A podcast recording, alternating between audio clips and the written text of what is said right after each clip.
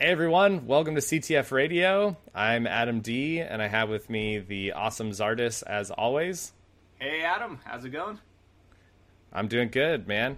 So today we actually have a very special guest on today. We're going to be talking with one of the other Order of the Overflow organizers. So for those, uh, why don't you tell us very briefly about Order of the Overflow, just as context, Jan? Sure. Um, so Adam and I uh, love Capture the Flag. Um, we've been playing Capture the Flag, uh, competing in Capture the Flag competitions. Uh, I mean, silly people are listening to us talk about CTF, exactly. so I hope that comes you know, across. We, we have a, a, CTF podcast, um, and uh, one of the major CTFs of the year, as everyone knows, is DEF CON CTF. Um, DEF CON CTF is giant spectacle and um, this sort of uh, uh, event that that determines the, the top hackers of the world. Uh, they can they get leather jackets and black badges, and they can walk around feeling very cool. Um, the organizers of DEF CON CTF put in enormous amounts of effort, and it's very taxing. So um, organizing teams uh, take on four years to five years of, of competition of organizing the competition, and then they retire and pass the torch when um, the previous organizers of DEF CON CTF retired, uh, we decided to create the Order of the Overflow. This is our logo. Um, we're all wearing these these shirts. Um, we even have hoodies. It's it's all great stuff. It's not a fashion um, show, so let's. Uh... Exactly. Uh, so we created the Order of the Overflow to uh, take on the torch and host DEF CON CTF. And so, roughly, who comprises the order? If you had to kind of, yeah, without yeah, so, giving individual intros, I'm sure over time we'll talk to more and more people. Yeah, absolutely. So, the order of the overflow um, includes a lot of uh, people for whom CTF has uh, changed or shaped their lives. Um, it includes uh, huge amounts of us professors um, that got our start in CTF back in um, our graduate studies, uh, usually uh, Santa Barbara. Um, it includes uh, uh, industry experts working in, in industry with the cutting edge of cybersecurity. Uh, it includes. Um, somebody would say industry people who actually know how to deliver software. Exactly. That works. That's not a research it, prototype. It, it includes about 10, 15 people, and you can go to our website, overflow.io, and uh, see our philosophy and, and, and the, the team listing and so forth. But it includes a lot of people that just love CTF and love creating um, challenges for the best hackers in the world to tackle. Awesome. Great. So, yeah, on that note, thanks for that great introduction, Jan. So, we have one of the members of the Order of the Overflow that has been with us since the beginning. I believe. So um, today we have his hacker alias is kaptain. Um, so today we're very excited to uh, introduce and to talk to Alexandros Kapravelos, uh, Doctor Alexandros Kapravelos. kaptain? Sorry, kaptain. Yeah. kaptain. kaptain. Are you trying to say that silly Unicode character in his name that nobody can say? Yeah, I don't know what. It's some Greek character that. It's a fine yeah, it causes problems when we are in Discord and we have to. uh, so yes, it's a way not to get pinged on, on Discord for anything. That's Nobody great. can find. you should use that with email addresses. Just have an email address that has an, a non Unicode character in it. Uh, so yes, so uh, kaptain is here with us today. So uh, let's uh, give him a round of applause, Jan. Welcome, Alex. Yeah, thanks for hey joining us today, man. Hey, Adam. Hey, Jan. So maybe uh, as we can start, maybe you can give uh, a very brief um, kind of. So the the goal today is we're going to talk about one of the challenges that you wrote from uh, DEF CON 28 CTF, which happened in 2020, specifically the finals event. Uh, before we get into that, though, I think people would uh, really enjoy hearing about. Could you talk a little bit maybe about uh, how you first got into CTFs. I think that's like a good starting place, and then we can kind of dive into the node challenge. Yeah, so I started playing CTFs uh, basically when I started doing my PhD at UC Santa Barbara. So I got involved uh, through Giovanni Vigna's class uh, as, uh, to play ICTF, uh, which was part of the homework back in the day. Um, and I started playing CTFs then, and then you know joined Shellphish and uh, played for multiple years uh, with them up to 2015 uh, when I graduated and left uh, and became a professor. Awesome. So before that, did you have any experience in CTFs before you came to UCSB? I played a few of them, but not you know very seriously, uh, and they were all very local, back to Greece or European ones. Cool, awesome. That's very cool. I yeah. bet cool. the Unicode so then... characters weren't such a problem there.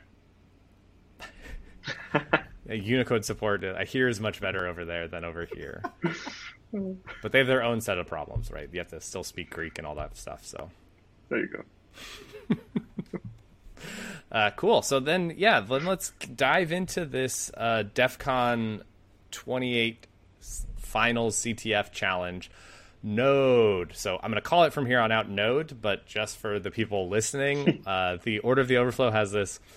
Uh, some would say beautiful commitment to a comedy bit. Others would say this very annoying habit of adding three O's in the place where there should only be one O. So, for instance, no Node is what was that, Jan? Some people have no taste yeah, see, there you go. I, I agree. So yeah, we, you know, if you're gonna do something, commit to it, right? Yeah. So we're the OOO, and we do our best to make that happen. so Node is stylized with three O's in it, and so why don't you take us maybe through, um, maybe describe first what is the challenge uh, Node, like at a, at a very high level. Um, what is the the service if you're trying to explain it to someone? Right. So uh, the service at the high level was basically a web application where you get a randomized uh, pirate map that uh, you know shows where the treasure is, um, and you can mess up with uh, with some of the configuration on the clients on the on the server side. Mm-hmm. Um, so it's a web the, application, right? I mean, so it's a it's a web application built on top of uh, Node.js by using hence the, the name. Yeah, and by using the Express uh, module, the, the web framework called Express. Um, the very nice thing about uh, about this this uh, this challenge was that basically you can um, validate this configuration uh, from uh, by making HTTP requests, um, and this way you can you can exercise some of the functionality on the server side, which can be abused uh, by the by the attacker. awesome. Cool. Great. So normal website. What's what's the normal functioning of that that website? So. So the, the normal function was basically to play a little game where you you have uh, the the map is randomized and you have basically to click to find uh, the the correct uh, the correct treasure pretty much. Okay, cool. So kind of like a, mi- a reverse minesweeper. Yeah. yeah. To interject, there's uh, several philosophies of CTF challenge creation. Um, one philosophy mm-hmm. is you uh, start with a cutting edge vulnerability um, and you build a, a, a, minimal service that is just functional enough to have this vulnerability, just to, to truly expose the vulnerability so that it, it, it is the thing that the hackers mm-hmm. playing your game focus on, right? That, that are uh, yeah. trying to hack this challenge. Um, the other style is is you write this complex um, uh, challenge around a concept that you want the hackers to explore before they can find the vulnerabilities. Uh, that's usually used more for um, you know a concept that uh, an organizer likes rather than a vulnerability. If you like the vulnerability specifically, you tend to write smaller uh, challenges that that exhibit it, or the smallest that can exhibit it, so that people don't get lost on the way, they can just focus immediately. Or get lost immediately, depending or on where they are. Yeah, we've all been on each side of that coin, exactly. where you're staring at 20 lines of code and being like, "Why the heck uh, do I not understand where this bug is?" It's particularly web challenges. I think really hard web challenges are similar in that respect. I think spe- specifically web security challenges actually pose this this, this great challenge that it's not very clear what you should be looking for when you're trying to to tackle them, right? So it, it can be very frustrating that you know you look for a couple of hours on a web application and you don't even know where the what the vulnerability could be. And I think that's one one of the most uh, you know uh, devastating thing uh, about when you play CTFs is is to looking at something for hours and not even understanding what this is supposed to be. And and with web security with some categories in CTFs, it's it's it's you know they're inherent into the into the challenges what the attacker should be doing. Like you have to do a portable, you have to do a memory corruption, or you have to gain execution. Right, you, the target is very clear. Or with, reverse with engineering, webs, I feel like is, or is reverse also engineering, a similar the same thing. thing right? Like, you, you, need to understand how these things work in order to to move forward. With web security, it could be anything, right? So it could be a SQL injection, or it could be a command line injection. It could be a web application logic vulnerability, or a you know web server misconfiguration. So you have to start looking into all these these branches of different decisions that you need to make uh, on how to tackle the challenge, which makes it you know really difficult from a design perspective how to to to, to design something like that that doesn't um, you know it's not fun for anybody to keep looking for for something and then find the vulnerability after eight hours and then exploit it in 10 minutes right Although the flip side of that is the the nice thing that I think I really like about CTFs is that it it does force you to go out and learn new things, right? True. So yeah. you know one of the classic things when you're stuck is to be googling for uh, the latest Black Hat talks or DEF CON talks or whatever about you know white papers that people have written about different kinds of vulnerabilities, trying to see, and then it's a very nice exercise to see okay does like can i quickly synthesize what this paper is talking about and does this fit my current problem? And if not you kind of throw it away and move on. I mean i've definitely come across that in uh, prior playing prior ctfs where it was about bypassing javascript uh, firewalls using uh, unicode characters that got adapted in weird ways. And you know, coming into that challenge, I knew absolutely nothing about any of that. And then, you know, towards the middle, you start to realize and you find the black hat talk that this has kind of inspired this thing. And all of a sudden, you're throwing snowmen and all this other stuff into your URLs and seeing crazy stuff happen that you'd never thought of. Yeah, and and uh, I think the the key thing is what do you want the competitors to to take away? Do you want them to learn the concept around which uh, and, and adam i mean we, will talk mm-hmm. about your challenges in the future as well sure. but um, you know I, I, feel like you tend to to move to that you want the competitors to take away some uh, computing aspect like some aspect of computing in general rather than cybersecurity specifically but with of course cybersecurity implications um, and whereas the, this other style is you want the competitor specifically to focus on the cybersecurity um, aspect. Right. Uh, I think both uh, of these styles have um, their their space. Um, they're both super interesting uh, in terms of, of the different way they force people to learn. And nothing's perfect. I think that's the other thing, right? There's always trade offs. Like I don't think you can design a perfect CTF challenge, right?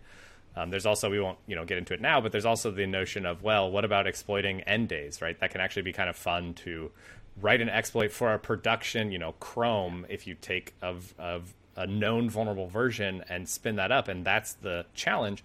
That definitely exercises security skills right? It's just maybe it's different skills or maybe it's uh, you know different kinds of, of things. So yeah there's the, the design space of ctf challenges is is vast and super interesting. Um, cool. Okay so then back to node. So okay so we have this website. We're going to this website. Uh, what did the teams have access to? So maybe we can help walk through it a little bit from the players perspectives yeah, so the teams had access to the full source code of the of the web application, so they, they could see basically the Node.js uh, code that was running on uh, on a web server, um, and they could poke this uh, service uh, from uh, from the outside, right? So they could initiate basically its request and, and start interacting with the web application. But they had access to the to the source code itself, so they could go through it and see basically, oh, it's accepting all of these different uh, paths, for example, mm-hmm. in the in, in the Express uh, web framework. Yeah, great, and that's I think a, a good thing to always keep in mind. And I think I don't know if and maybe at some point we can get uh, Orange from HitCon on here. That's kind of the first time during the HitCon CTF uh, quals challenges that I've seen where you go to a, a, website and up to that point all web challenges were basically black box. You're trying to poke it and see what you can do and so you have this list in your head of all the things you're going to try. And that was the first time i saw a link to like view the source. And you view the source and you're like huh i understand every line of this and i still don't know how to exploit this. So, so there's something i'm missing right? Or yeah. or another way of often uh, maybe CTFs will have the first step of exploitation on web is usually like a local file inclusion or a local file read vulnerability that you can use to then extract the source and then go further and further. So, yeah, I think that's important to always think about both as a player and as an organizer is like you said alex is okay what information am i giving the players right so in this case in node they had the source um, mm-hmm. and and so can you talk about what kind of that source looked like a little bit from it was uh, basically a default installation of the express uh, web framework uh, which was actually uh, it, it, that's a super interesting thing and what's actually it's one of the two inspirations that i had for this challenge was that you know, if you if you if you initiate a new project, and this is this is how you build Express uh, web applications, right? If you go and you just initiate with the default tools and the default configurations um, uh, an Express uh, web application, you get a gazillion amount of dependencies installed. If I remember correct, the number it was in the order of 230 something uh, different uh, Node Node.js modules that were installed in the local uh, directory in order for Express to be able to just load and, and, and you know you know have a website basically up and running that does hello world. And if I remember correctly, so I, I, definitely know that this is kind of on the cutting edge of research, right? There's research papers looked at cutting edge kind of this this exact problem that you're talking about of this in some sense dependency hell of Node.js yeah. ecosystem, right? Where you include a package, it includes five packages, each of them includes five packages, and all of a sudden, like you said, to get a Hello World web server going, you have 230 packages installed. And I think, if I remember correctly, you actually have research in this. Yeah, we have well, a paper right? published at RAID this year that is all about uh, reduction of, of, of, dependencies in Node.js. So we built a system called MiniNode that we we basically uh, examine tiny, tiny node tiny node yeah. We examine um, how many dependencies it has and we do some static analysis in the code and we say basically hey this all of these dependencies um, uh, they're not needed. We can just uh, remove them. And actually one of the cool things about that project is that a lot of these dependencies eliminate the whole classes of access right? So you can basically say this application doesn't have any file system access right? You can just remove the file system module from Node and make it inaccessible so that you basically protect the application from uh, having an injection later and, and you know reading a flag. And you can even see things like npm that that do this that keep you know track of vulnerable yeah. versions of software, and you can run them on your Node bundle or I can't remember if it's a bundle or whatever your Node thingy is. Yeah. And it will tell you that hey, you should update these because these are known vulnerables. GitHub emails you automatically about this now. Yes, the Dependabot yeah. bugs me about old uh, 2017 uh, CTF challenges. Yeah. So Node actually has a vulnerable, one of the dependencies uh, that I, I, I, manually put there uh, was a vulnerable dependency that had a, a pollution uh, uh vulnerability, um, prototype, pollution, pollution, Yeah, prototype pollution vulnerability uh, that happened a few days before the competition started. And I saw it on uh, on the vulnerability reports and I said like, ah, that's an excellent uh, additional dependency that I should put there for for them to have and take a look at. And it's public information, so I think that's that's also pretty cool that you can basically take a look and see that um, uh, you know there are dependencies that you have, uh, and when you have 230 dependencies, some of these are going to be vulnerable, um, and the probability is pretty high. Right.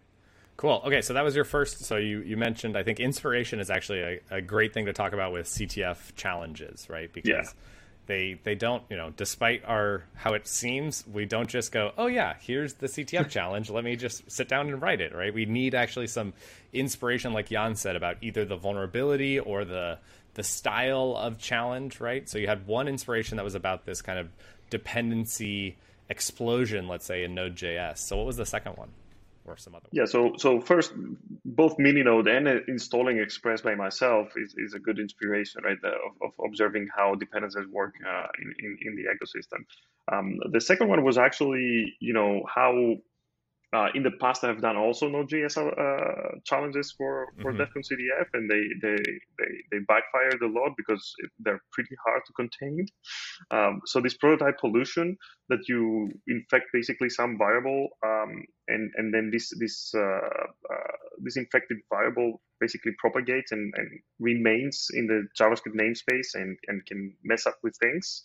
Uh, have bitten us in the in the ass in the past, and, and it has made it why don't we take a detour and actually talk about that? Because I think it's a super interesting tidbit of DEF CON yeah. CTF 26. Um, yeah, it was two years ago, really right? Interesting uh, playground for the players. Right? Do, yeah. do you want to mention the. Maybe we should do another episode of, of that. Uh, All right, good. I like this. We'll we'll save that. Yeah. Look for a future episode where we look back for, to for the future... past. but uh, the short version is you had insane things happening in that challenge uh, yeah. where to the point where teams were, if I remember correctly, that was the challenge that allowed a team to pop up a pop up and a new window in people's. Oh no, that's what they did. So they'd wait until the focus was lost on that tab, and then they would change the window location to a URL where they stood up something that looked like our interface, our team interface Scoreboard, for the teams, yeah. but yeah. slightly different because it had one additional challenge that they had created that a fake challenge that they had the bi- a binary in there that gave them a reverse shell on people's machines. So basically, like tricking people with this complex chain into executing this uh, this Trojan horse on their own devices. And like, yeah, that's one of those things you hear about. You're like, well, that's pretty pro level stuff. I don't know if it actually worked, but man, that is impressive. Yeah, there, there were some teams that came up to us um, and said, "Hey, we saw the new challenge, but uh, the port isn't live." like, what are you talking about? Which, as another thing, maybe we should talk about. We actually had a place where teams were able to leak the the names accidentally, so that had happened earlier that CTF. So we were a little freaked out, but uh, oh, okay, yeah. So web challenges very difficult, especially if the web challenge allows arbitrary code execution on the server. Plus, depending on how the style of the architecture of how things are set up, if mm-hmm. all the teams are hitting the same instance for a team right? Then they can do crazy things of overwriting, or you can have it be a scenario where only the first team through is able to do it because they patch out the vulnerability for everyone else after them. So right. it creates this crazy, you know, situation. Isolation is important. Isolation so incredibly important for for a, a challenge that that is approachable for everybody. Right. Yeah, so I think that this year, the fact that we run different instances for every team made my life easier because I knew that even if if uh, somebody manages to mess up with the Node.js uh, namespace and basically uh, patch or crash or make it impossible for other teams to to attack that particular instance, it was an isolated instance, and every team had their own instances to attack. Uh, so we knew that the game was fair for everybody. So that you know CTF organization design choice that was there for for for the team was actually such a huge advantage for some of these uh, challenges. And it allows you to to be more creative right? So you can do more crazy stuff with your challenge because now you you have less things to worry about. Exactly. So yeah that's something that we did uh, in def con 28 was and um, we wrote about this on the kind of write up overview on overflow.io you can see that we talked about this team team interface for the first time, or team team instances. So, which meant that, so if we have the three teams here Adam, Alex, and Jan, if Adam and Jan are both attacking Alex's web service, to the teams, it all looks like they're attacking the same IP address and port, but due to some complex, cool magic that our awesome infrastructure people help set up, we actually are each talking to individual, distinct, different backend nodes so that no matter what Jan does, if Jan DOSes uh, Alex's service and takes it down, it only affects Jan. I can still access it 100% without anybody else's changes or things messing up. Yeah, luckily, in, in our scenario, I don't know what I'm doing on the web, so uh, it's not as important. But um, yeah, in general, it, it, it, was a game changer. That's right? even worse. Um, if you don't know what you're doing, that means that you're more likely to cause a problem. So just as a uh, an example of me not knowing what I'm doing on the web, one time uh, a friend of mine that that is now on a friend of ours that's now on OO as well, and me spent I think 24 hours straight on a web 150 um, challenge, and we almost solved it. We were very close. Almost. Almost. Awesome. And I'll, I'll mention briefly the other thing that's super interesting about uh, prototype parameter pollution. So there was actually what just happened was Google CTF. There was a challenge called uh, all the small things that they had that had a number of various steps. Um, I believe it was that challenge. Uh, yes, that's the one. So the basic idea was they had actually a JavaScript class. This is the first time I've ever seen classes in JavaScript, but they had you can have private variables in a Java class or in a JavaScript class, which I also didn't know you could do. But it turned out because you could they they uh, deserialized an object from uh, from the user and then did object.assign from that object to the user object, you could overwrite the prototype to then overwrite those private parameters, even though object assign wouldn't allow you to overwrite those things. So, and it turns out that was an unintended solution and approach to this challenge. So, yeah, nice. prototype uh, pollution, I think, is a definitely an up and coming, let's say, CTF topic area for the web. So that that's where the challenge was based around. So then, what was the goal of the teams? What did you kind of want them to drive towards? Yeah, that was an, uh, another interesting part that I wanted to do was was try to make it very difficult for them to patch the vulnerability and, and have this interaction between the teams where they patch something out uh, and another team manages to bypass uh, the defense mechanism, right? So, um, which is, if I can I can say real yeah. quick, this is something that's super important for attack defense uh, CTF, right? right? For yeah. Jeopardy, you don't even have to th- right? worry about patching, right? You may just have the one path that you want them to go down. But here, the whole goal of your challenge was to have it so that there was a cat and mouse game and a, and a attack and defense between the teams, really kind of getting to the attack defense heart of things. Yeah, because it's important for them to play the game, right? Like not just like you know exploit it once, patch it once, and then be done with it. That's that's that's you know in some challenges that's the only thing that you can do. Uh, but in uh, in this particular challenge, I tried really hard to make it more interesting in the in, in a sense of of it should be there should be new ways that they could discover that they could uh, be exploiting the challenge that they didn't think about before. Uh, it actually happened very well in the end during the game. Yeah, and this is something that you you obviously can't predict necessarily in advance, but this is something that Jan uh, frequently talks about about rewarding players for investing time in a challenge, right? Mm-hmm.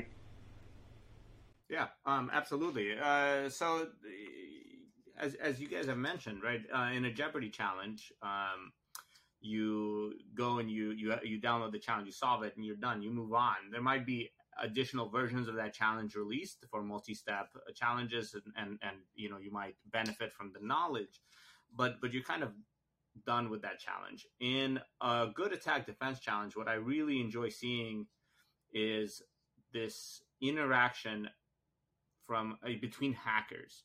Um, a very good example um, that that that I, I, feel as a is a kind of a formative formative CTF um, event for me was uh, shortly after the CyberGrand Challenge, the concept of open patching was introduced, or with the CyberGrand Challenge, but then it was adopted throughout. So you would. So which means that all teams can see all patches of all of their exactly. teams, right?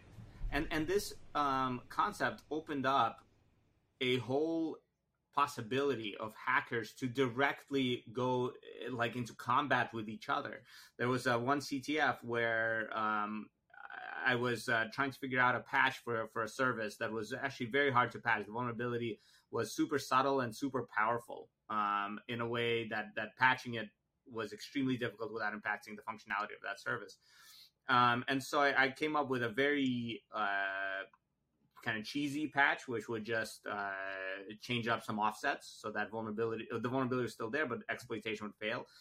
In a traditional attack defense, this was often enough, right? It was very hard to actually bypass that blindly.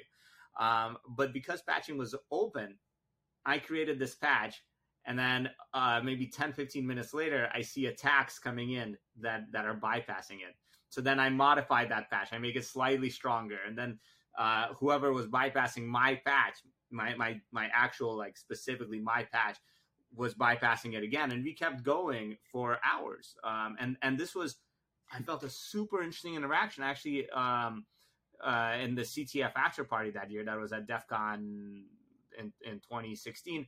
Um, I actually uh, found the the the person 24? that was directly. Huh? 24? 24, yeah, I think. Yeah. DEF CON 24, um, I found the person that w- that was competing with me directly. It was um, uh, this amazing feeling of, of, hacker versus hacker competition, and um, with the this uh, rich set of uh, not, not necessarily multiple. It can be multiple vulnerabilities, but it can also be one vulnerability that that leads to a rich set of exploitation scenarios and exploitation space um, that we saw, for example, in Node uh, it, it's the optimal scenario for me for, of CTF where it's really the skill of the different hackers against each other. A chump pass versus really good hacker, right? Exactly. exactly. Yeah. Awesome, cool. So, Alex, did you see any of this behavior during the game? So, actually, or maybe you can frame this more around when did the challenge launch in the craziness that was DEF CON 28 CTF? So we launched it on the last uh, day of uh, of the competition. So eight hours to go, roughly. Eight hours before the the end of the competition, um, and it was exploited. I think, if I remember correctly, it was exploited pretty fast. Like the first exploit was within the hour. I think within one hour, within the first hour or one hour and fifteen minutes or something like that. Somebody already got a flag mm-hmm. from from the challenge. Um, but but the interesting thing is that so let me let's talk a little bit about the, the vulnerability too, right? So basically, sure. yeah. through the web application, um, you you could validate the server side configuration, and and there were some default uh, libraries uh, which are npm modules uh, that you could uh, use to to validate the configuration, which is in JSON. Uh, but you could also specify your own uh, module, right? So the restriction there is that the module needs to be installed in in the in, in, the dependencies of the of the web application. But as we said, you know, Express already installs their 230 different dependencies, so you have plenty of, of choices uh, to pick from. I also injected some just to lead them on uh, that hey, there's a there's a vulnerable dependency here, like a, mm-hmm. you know, out in the blind, you know, completely um, uh, vulnerable dependency that you can load and, and use prototype pollution to exploit the vulnerability. Um, I also put some some another hint in the code that you know after the request it will clean up the object um, and it will uh, basically uh, uh, you know if you if you do prototype pollution on the on the you know uh, parent object of, of, of, the JavaScript namespace, it will clean it up so that we make sure that nothing gets uh, too crazy there. Um, but uh, there were other dependencies there that you could be you could, be using to to to exploit the vulnerability. So we saw pretty fast uh, the obvious ones, mm-hmm. uh, and a lot of teams pick, picked it up and started using uh, the different uh, modules uh, and the different basically validations in order to load a module and somehow come up with a method to read the flag and, and leak it out, basically, right? Um, but uh, and that happens pretty happened pretty fast. So I was observing the patches during the game, and I was uh, looking at uh, how people that uh, exploited uh, some of these vulnerabilities um, uh, patched it, and you could see the obvious cases there. But as the competition went on, um, people started, you know, exploiting patched services. Uh, and every time, I think one thing on, on that note that we did in a very interesting way was initially that service was fully patchable, right? You could create, you could spot the the, the injection point and create a very um, a patch that that fixed everything. Once every right. team figured it out, or every team that was playing seriously figured it out, then we released an update that made that uh, yeah. no longer be the case, right? And that's when right. this cat and mouse game started. So, so yeah, in the beginning they could they could patch it out uh, completely, uh, and then during the competition we basically uh, improved. Not we didn't change anything in the code. We just improved how uh, when you patch we test things out. And basically, what the thing that we changed is that we made more complicated validators uh, so that you ha- you cannot just disable the whole validation uh, functionality of the web application. It needs to be there. We're testing something with a validator um, uh, but you know, you have to basically come up with a way to block all the uh, exploitable um, cases of, uh, of, of, of, of, the validation. So um, basically, uh, this became a, a, very nice game between the teams that they uh, they started uh, basically improving their their exploits and improving their defenses. submitting patches that blacklisted some additional modules. They submitted patches that they they would try to basically see you know the generic things. If if uh, in the HTTP request there's a name flag, for example, they will drop the drop the request and not serve it, and and and uh, you know some some you know heuristics basically to to defend against uh, leaving out the flag. Um, so that that it's was almost like uh, trying to create a firewall to block things off. Right. But as we know, that's kind of the interesting thing about this is firewalls are not perfect, and so yeah, like like Yan said, a, a clever hacker firewall, yeah. can figure out different ways to route around that, and that's actually where you get really exactly. interesting interactions and behavior here. Exactly. Yeah. So yeah, the other cool thing about the uh, should we talk about the fact that uh, in this year we introduced um, uh, a way for for doing stealthy uh, yeah submissions because Um, that played a huge role in in Node, right? Yeah, so basically the the high level idea is that teams could choose if they wanted to send traffic to a team stealthily, which means the team the that was receiving the traffic would never see the PCAPs associated with that request, or they could do it normal where they would get PCAPs roughly 3 minutes later. But if you chose stealthy ports, then for that service and that team, if you stole a flag, you would get um, half points for that.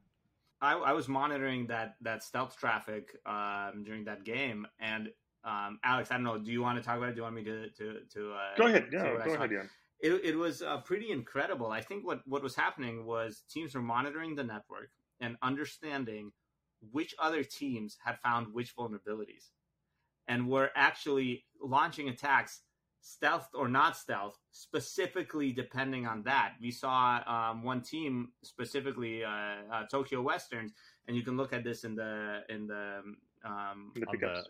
the the O- game data we Overflow.io website. We have a stealth table. um, and they had this incredible like a strategy where over time they change who they're attacking stealthily who they're not attacking stealthily uh, and so forth um, which was very cool and, and it changed over time and this was uh, probably the, the challenge where that was exhibited the most um, Yeah, so I think I think that's pretty cool because also like the uh, everything is uh, completely visible, right? In a in a web application like that, you can see all the requests coming in and uh, going out. So if you're if you observe the traffic, the traffic it's it's very simple. It's it's plain text, right? So it's very simple to understand what they're trying to attack and immediately blacklist, for example, the dependency that they're using uh, in order to trigger the exploitation, right? So if you if you have the visibility uh, and you can see the attack coming in, but if you don't, then that's incredibly hard to guess what kind of dependency they're using and blacklist it through that. So we had one team actually which I was going to say then that actually uh, gives like incentivizes a team to invest more time in this because the more things they find and block and patch, the better their defenses are. Yeah, correct. Yeah. So, and we had, I think, one, team that was uh, heavily relying on that, and and uh, you know, throughout the whole game, pretty much, they uh, not all of the teams managed to block them, uh, Yeah. and they they they they they, they I did pretty well. Tokyo Westerns that was exploiting over Yeah. half the teams until the very end. Yeah, that was a service that we thought was kind of at a steady state, and then things just kind of went Yeah, crazy as incredible. teams. You could actually see them find workarounds and those kinds of things, and we could see it in the flag captures. Um, guys, Yeah. I hate to uh, do this, but I have to go teach. Um, I have one question I'll leave you with that you Perfect. talk Yeah, about we'll we'll finish up for here. Would Mininode have protected this service? It would have actually. It would have Oh, well, eliminated all the the unused dependencies. So uh, since all of the dependencies, like the injected dependency that I added that was vulnerable, was not actually uh, actively used by the application, you could just delete it, and then you wouldn't be able to load it. So Mininode would have been successful in defending uh, this uh, Node.js challenge. There you Cool. go. All right. Awesome. Um, Well, thanks, Yan. I'll leave. I'll Thank take you it from here. I will See you, Yan. uh, see you later. Awesome. Bye Thanks. Cool. So I think the the last thing, because we've covered a lot of areas. I think the thing I'm I'm really interested now because I one of the goals that we have with this podcast is we want to be able to kind of use this as a repository to help learn from each other about Mhm. things that you know we could talk about things that we tried and things that we did. So uh, maybe if you could talk a little bit about what you learned from this challenge and what are maybe some takeaways that you know could help other challenge organizers or challenge authors. Yes, I, I think the I, I- consider at least this this challenge to be one of the, the best challenges that I've uh, designed so far, and I think the the the reason for that, and that's very difficult to to achieve usually, and I, I have failed multiple times, right? It's not that I think you we all have. That's Yeah. the first thing we'll all admit is, you know, sometimes you have an awesome idea for a challenge and it falls on its face. Yeah. So the, the incredibly difficult thing was was how do you make a web security challenge that the vulnerability is kind of obvious, but it's relatively hard to exploit and patch, right? So I think that was the big uh, the big thing the big thing here that you knew really fast that hey the vulnerability like the application is not complicated at all, right? It had Right. like you know five files in total or something that and, and, you know the paths that are complicated are very obvious and you can see the vulnerability immediately but even after you exploit it it, it can be really really difficult to patch it out. So i think that that was the the, the interesting spin uh, that i managed to give in this in this uh, year's uh, attack defense competition. Yeah that's great. Um, so that, that actually goes into philosophy kind of on attack defense challenges right? There's yeah. always this kind of trade-off between do you do one really interesting bug that's hard to reach and maybe difficult to patch? Um, do you because that could be very interesting. Mm-hmm. the other thing is do you have several different vulnerabilities where the first couple are very easy to identify and easy to patch? And then you know you expect as teams get further and further into the challenge they start patching things? Or like you said you have a clear vulnerability that is difficult to exploit and difficult to, to patch but it's in, by design almost impa- impossible to patch 100% correctly and so the teams can find workarounds and you get this uh, attack defense behavior there yeah and, and, and the high level advice that i want to give to to everybody yeah. is that it should be in general like a good ctf challenge should have a clear goal right so once you you you you have a player working on the challenge this should be i mean uh, from my perspective it makes the yeah. game more fun if they if there are no ways that you distract the player too much right? right? you know it could be the case that it's complicated and they have to reverse engineer a lot of things but you don't throw for example uh, you know an xss vulnerability into the web uh, security challenge just to throw them off right or or you know there's no admin visiting the page but there's an xss vulnerability there right like people are going to try they're going to fail and they're going to be upset, right? And and it's not fun for everybody to exploit something, to find a vulnerability, exploit it, and realize that oh, that's not the intended uh, vulnerability from the from the CTF uh, challenge author. We have to find a different way to read the flag. Right? That that's not fun for anybody. So I think that you know making trying trying to make the the challenge in a way that is focused towards the vulnerability and make sure that there are no other distractions that will uh, basically take away time from from from the players uh, is, is a great way to start a web security challenge. And that's super difficult, though. That's it's kind, of, kind of the thing is, not, is you may accidentally have included, you know, an XSS on a page that you didn't really intend, and uh, yeah, so that that part is uh, really important, really difficult. You know, in a yeah, and that's just one of those things that's you know you you get better and better at over time, but still right. you can't you can't always another way this comes up is binary challenges you may accidentally have a crash that is beautiful but that you never thought but that yeah. doesn't allow them to exploit but it's not what you it's intended. not on your intended path yeah. Um, but to tell them they're on the wrong path would probably be not fair, right? right? Because you don't tell everyone when they're stuck.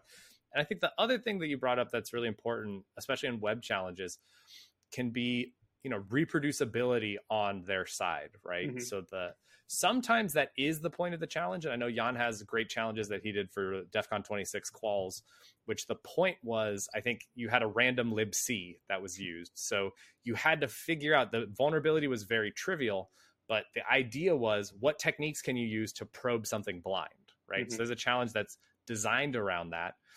But on the flip side, if you're dealing with because you happen to use a headless Chrome puppeteer, but you didn't enable certain options, so right. you know in my browser it works just fine and XSS me great, but on your system it doesn't, and so you know I think that's something to always keep in mind of how much information can we give the players. You know, if we're already giving them source, what about giving them the whole thing? There's the whole Docker file, whole container, like similar right. like you had with Node, right?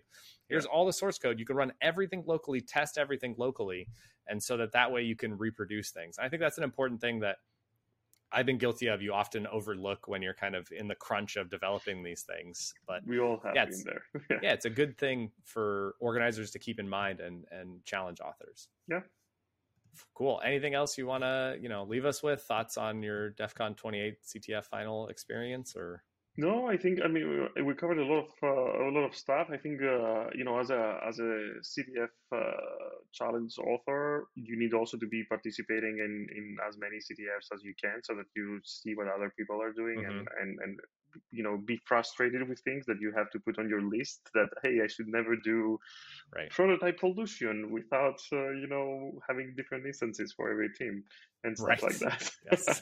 so um, i think it's it's it's important to try to to to, to always try to be in the position of, of, of the ctf players try to make this uh, a, an enjoyable game that is uh, educational uh, and it's fun for everybody pretty much Cool.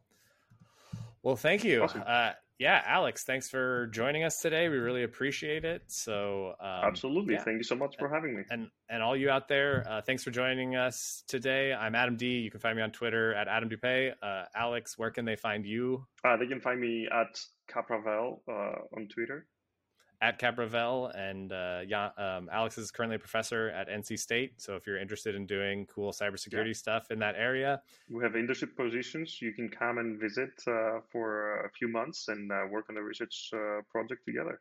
and maybe play CTFs. Uh, definitely. Cool. So, and on behalf of Yan, he's uh, Zardus. You can find him on Twitter at Zardus. Uh, we're CTF Radio. You can find us online on YouTube and on Twitter at CTF Radio with three lowercase O's. Uh, you can send us questions through email, uh, ctfradio at gmail.com. Uh, CTF Radio with three lowercase O's. And who knows, uh, your questions may end up on a future episode of CTF Radio. So take care and happy hacking, everyone. Bye, everyone.